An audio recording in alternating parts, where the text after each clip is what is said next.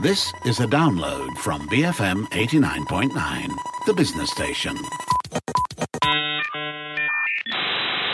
So if we are talking about vaccine passports, particularly for the COVID vaccine, I think health institutions may require people to be vaccinated every year, like the flu shot.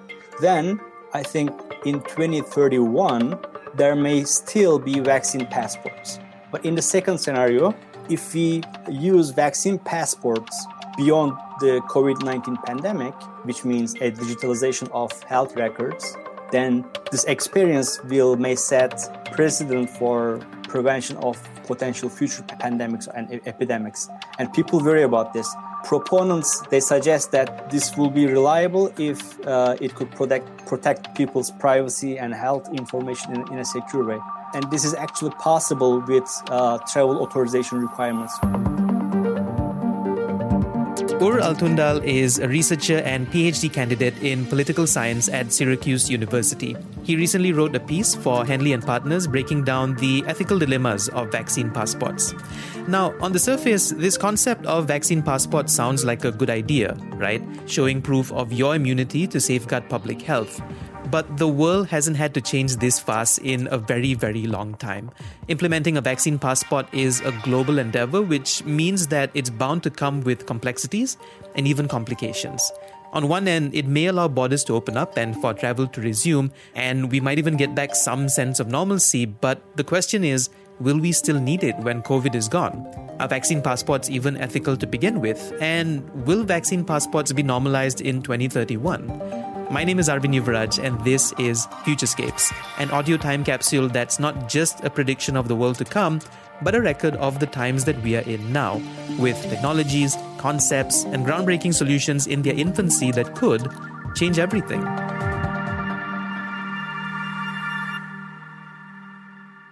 So if we define what we mean by vaccine passport, it is now simply the proof of COVID-19 vaccination, or maybe a digitalized version of it. And it is proposed as a solution to allow international travel during this pandemic. But once the pandemic is over, we can presume that we will not need the so-called vaccine passport. But many people think that we do not have to create a digitalized vaccine passport additional to the proof of vaccination, because this is a temporal problem. And the digitalization of vaccine passports and health records will raise additional concerns, not only about privacy, but because people can predict that it will not be limited to COVID-19 vaccine records. Governments are likely to require other health records, other vaccinations to prevent potential epidemics. So what is happening with vaccine passports now? Like, do you think they'll be implemented around the world? Because they're talking about it, but it sounds like it could go both ways. You know, some governments are for it, some governments are against it. So, as you said, there are different, policies or policy suggestions based on the government, based on the location. In the Western world, in the global north, this is likely to happen, vaccine passports. But in the global south, I think they will follow what the EU and the United States does in the future. So if the EU or if the United States require, vaccine records or immunization records prior to travel, then I think other countries will follow. What are the data concerns here? Because I'm thinking we already have passports. What is an additional sort of like vaccine passport or vaccine slip that's bundled with that? But you're saying that there might be issues that arise when it comes to privacy and data. All right.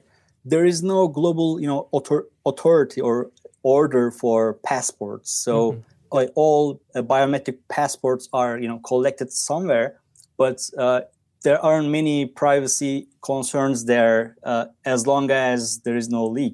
But if you add health records there, since there is no global health institution, each government will require its own from its own institution, and other people, non-citizens, they are less likely to give their health information to those governments. So I think this is This is the main issue here. So in a way, you mentioned, you touched on this slightly earlier. So in a way, this is opening up the floodgates for a lot of other issues, right? Because if you can implement health vaccines for COVID, then what is stopping passports from carrying information about other diseases? So in your opinion, what else can this be used for? Like, what kinds of diseases do you think might require either a vaccine passport or a health passport in general? Because it's not new.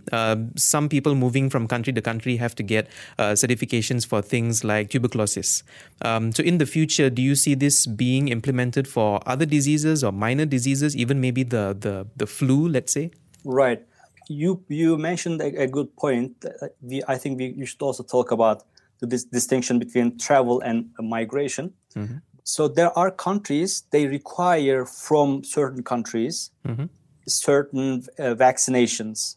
And there are similar, let's say, epidemics, such as the plague, cholera, HIV, AIDS, SARS, and recently COVID-19. But this public health concerns, especially, it is the reason of the very existence of the passport. I think it was in 1920 in the League of Nations mm-hmm. conference. They said for international travel, we need passports because we should control the spread of epidemics. But these vaccine passports and these, diseases that we talk about are mostly about short-term travel. So here we are mostly talking about the short-term mobility and travel, not necessarily about immigration. There are already requirements for immunization and health records for immigrants who settle for a short-term or permanently. Most countries have vaccination requirements for immigrants. Additionally, there are other institutions such as, schools, in school registrations, in green card applications, in residency applications, or the institutions or the government, they require immunization records. So this so-called vaccine passport, it means an additional vaccine for them. So they should also be vaccinated with a COVID-19 vaccine. But if you are talking about, travelers, then this is the first time that immunization records are being introduced. They were not very common in the past. Mm-hmm. Maybe this is the first time everyone will be required to provide COVID vaccine card or a digital version of it prior to short-term travel, globally. But in the past, only certain regions of the world were required to provide their health records and immunizations. That is very interesting. So basically, the passport was introduced in the beginning for public health. Right. So there are four different reasons that are discussed in the League of Nations conference in 1920. One of them was security. One of them was the public health concerns. One of the main reasons was the public health concerns, I should say. So just using my imagination a bit, let's say I'm traveling somewhere in 10 years, in 2031. I forgot to get my yearly COVID vaccine, so I can't get through immigration. I can't get through the airport. Is there a terminal or a kiosk or let's say a mini clinic in the airport itself that's sort of stocked with vaccines or COVID-19 vaccines? So I get there. I get one, I update my app or my passport, and I'm good to go. Because that is a likely scenario, right? If these vaccine passports become a thing. Right. So nowadays we have, tests at the airports. Mm. You should have a negative test 24 hours or in some cases 72 hours before your prior to travel. So it may be, as you say, in the future that if you are not vaccinated, you should be vaccinated at the airport. But I think this is unlikely. It might be temporarily right now because most countries, they cannot provide vaccines to its people. But if it is required for international travel, then private parties will sell COVID vaccines at the airports. I think it's possible for a year or two. But what I think is going to happen is that now there is no open borders. So the European Union, the EU, mm-hmm. and let's say the visa waiver agreements. So within the EU, you can travel without having a passport. most Western countries, they have visa waiver agreements. So they have open borders. You just have your passport and you travel. But if you are from another country, let's say from a global south country, then you have to apply for visa to travel. So this was the case before the pandemic. So we have global inequality, but we also have flexibly open borders within developed and democratic countries. But what is happening right now is right before the pandemic, the EU introduced ETIAS, it is called ETIAS, which is European Travel Authorization System. So EU offered 65 other countries that are not, EU members, open borders, visa freedom, I should say. And the US is also introducing a similar system. It is called ESTA, Electronic System of Travel Authorization. This is like electronic visas. You have to submit your application before your travel, and it's not guaranteed that you can travel. Then they have to confirm, they have to approve. What they, I think, can do is they can add, vaccination information in the authorization system. So for COVID-19 vaccine, each year before you travel to EU or to the US, you will have to upload your vaccine information. So just adding the layers to the authorization and bundling it with systems that already exist. Very interesting. So obviously, we've mentioned this slightly earlier. Obviously, there are a lot of ethical concerns here. On the surface, it looks like a good idea at the time because we're in the middle of a pandemic, right? To keep everyone safe and to keep everyone traveling safe. But on the flip side, you're denying someone the right to travel for not taking a vaccine. So in this scenario, which is more important, public health or an individual's right to choose whether they want to be vaccinated? Right.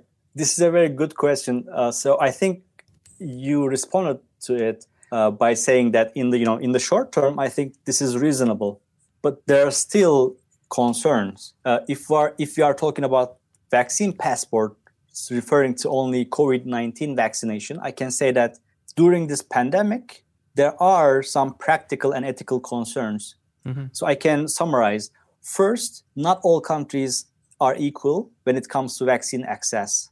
Therefore, countries in the global south have considerably lower vaccination rates, and there is an existing global inequality on the basis of free movement privileges that are automatically given to citizens of privileged countries, and they are denied to most of the rest of the world's citizens. And vaccine passports could make it worse for certain national passport holders.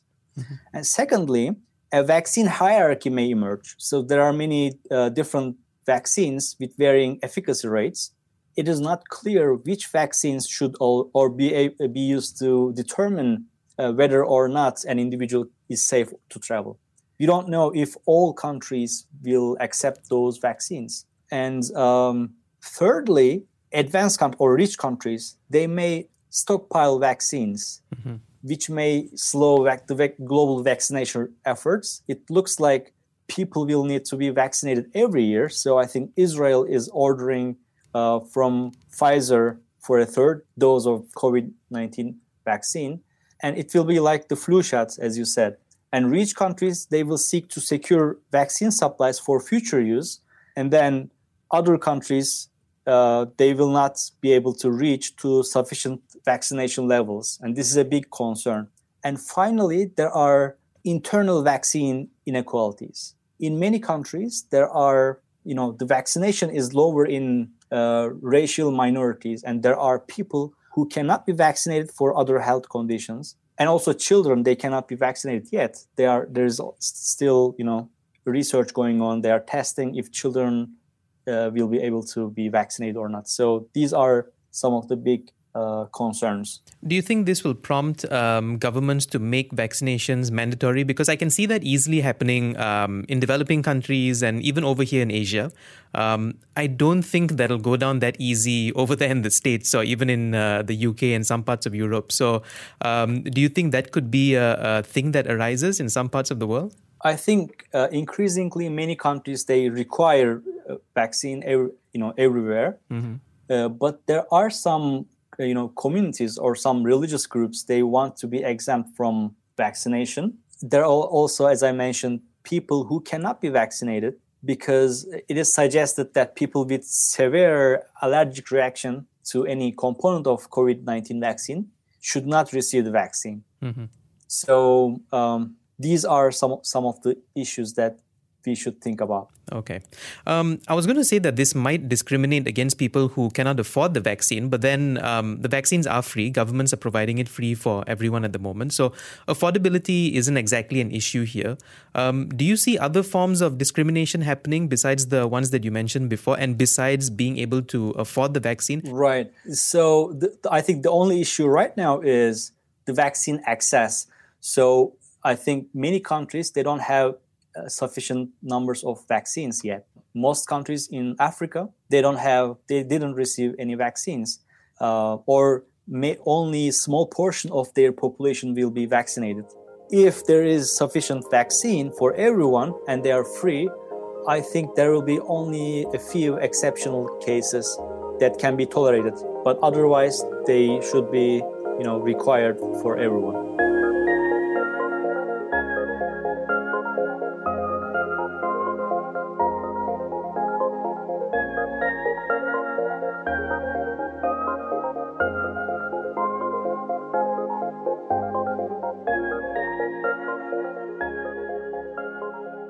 What happens when COVID is gone, though? Because that's the goal, right? We're supposed to work towards herd immunity and we're supposed to put COVID behind us. But do you think we'll keep using these vaccines out of fear for COVID, out of fear that a pandemic might happen again? So 25, 30, 35 years into the future? Right. I think this is a very good question. We should think about that a lot. Mm-hmm. So as I said, if we need COVID-19 vaccine every year, then it might be the case. But if COVID is gone and we don't have to be vaccinated every year, then I think the only scenario is the other future pandemics or the fear of other future pandemics. If it is salient, if people fear of other, potential future epidemics, then it might be the case, which I wouldn't want that. I think nobody would like that scenario, but it could be possible if there are other pandemics. Let's say if we have another form of COVID, let's say a mutation of COVID after 2 or 3 years, then this can be institutionalized. When something, is institutionalized, it doesn't go away, in a couple of years. It can stay for a future, for a future period of time. I think for 2031, maybe we will be adding other pandemics or other, vaccination requirements to our vaccine passport, so-called vaccine passports. I also wanted to ask you, right now we have actual physical passports that we can hold, they are tangible. So we're basing these off those theories. In 2031, our passports could be digital, they could be on our phones, it could be an app, which I guess brings up the other issue of what happens to people who are not connected, who don't have access to devices or the internet. Do you see that as being a problem? Yes. I don't think in 2031 we will be able to move to fully digital. So our passports right now, most countries have biometric passports. I think only a few countries, they don't have it. Mm-hmm. But most of the countries have biometric passports, which has a chip and it has all biometric information in it. So there are different alternatives, but I don't think they are going to be recognized as a legal way of passport. I think we will still need paper passports. Mm-hmm.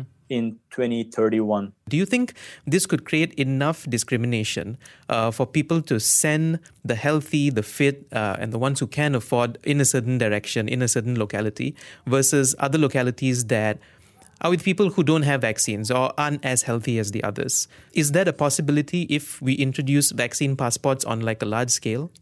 If you are talking about within a country, I wouldn't imagine that, because we are going through equality. So in all nation states, there were experiences of inequalities and discrimination based on race and based on religion and other factors. But now most countries are moving forward to more equality, at least internally, domestically, within the country. There might be a case, a dystopia, in support of the nativist challenge. So what we have now, right now, in recent years, is there is a challenge to open immigration. People don't want immigrants from poor countries. People worry about, let's say, immigration, which, these public opinion surveys might not be right all the time, but there is a worry about immigration. It can be the case that certain nations, certain countries might be a lot restrictive when it comes to welcoming non-citizens. So it might be the case that certain rich, small populated countries might exclude the rest of the world and, can create its own, let's say, continue its own, culture without dealing with immigration and other public health concerns. Okay, so most important question, just to wrap up. Is this a future that you are happy with? Like vaccine passports, enhanced immigration, disease control, pandemic prevention. Overall, as a human being, do you like a future with vaccine passports like this? No, I wouldn't like that. I definitely wouldn't like that. We have a lot of issues, as I mentioned. There is already a global inequality, on the basis of citizenship and passports and who can travel to where. So these vaccine requirements and these additional, immunization records or additional processes will make it worse for citizens of the global South, citizens of developing countries. It will be difficult for them to, reach to the set of requirements to travel, but it will ease the travel of citizens of those privileged, rich countries, mostly Western, European, and North American countries. I should tell this. So right now, I see on Twitter, there are people in Europe and in the US. I see on Twitter, they pay for negative, for COVID-19 tests. So these people, they pay for COVID-19 tests and they say, oh, we have freedom of movement, but we are paying a fee to exercise our freedom of movement. This is not just, they say. But because they were a privileged group, so they were able to travel everywhere without, paying those fees. So this is something not good for them.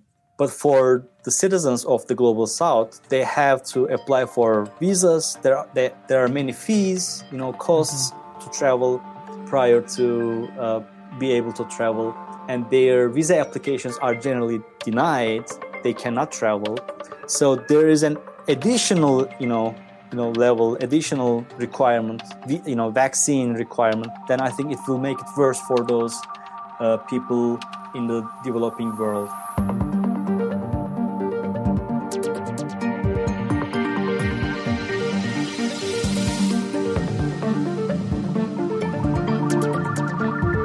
Ural Altındal can be found on Twitter at Ural Altındal or on his website at uraltundal.com. Be sure to subscribe or follow Futurescapes wherever you're streaming this from so you don't miss out on future episodes. I recommend the BFM 89.9 app. In the coming weeks, we'll talk about the future of finance and cashless societies, deepfake, cryptocurrency, and a whole lot more. For now, I'll leave you with a clip from the 1960s in which a few scientists are predicting the future, or essentially the times that we are living in now. This has been Futurescapes on BFM 89.9.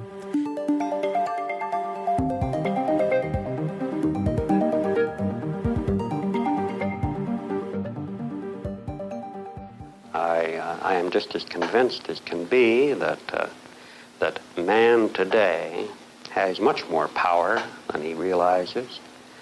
I am convinced that man has it within his power today to create a world in which people the world over can lead free and abundant and even creative lives. And that starting now, applying the power we have is none too soon. We have already waited to the point where we are in very serious danger of painting ourselves into a corner. One of our problems is that we tend to live for today. We tend to say that, well, in one way or another, things will work themselves out. We can no longer afford to behave that way. We must take a long-range view of man and his problems, and we must attempt to the best of our ability to look into the future, to ask where we are heading, and if we don't like where we're heading, then to start now to do something about it. It's purely a question of putting that power to work, putting it to work energetically enough. And here is where my fears really lie. I fear that we won't recognize soon enough that we do have this power, and once recognizing it, that we will put it to work rapidly enough. But I am convinced that this can happen. I am convinced that we can create a world which will pale the golden age of Pericles into nothingness. Thank you for listening to this podcast. To find more great interviews, go to bfm.my or find us on iTunes. BFM 89.9, the business station.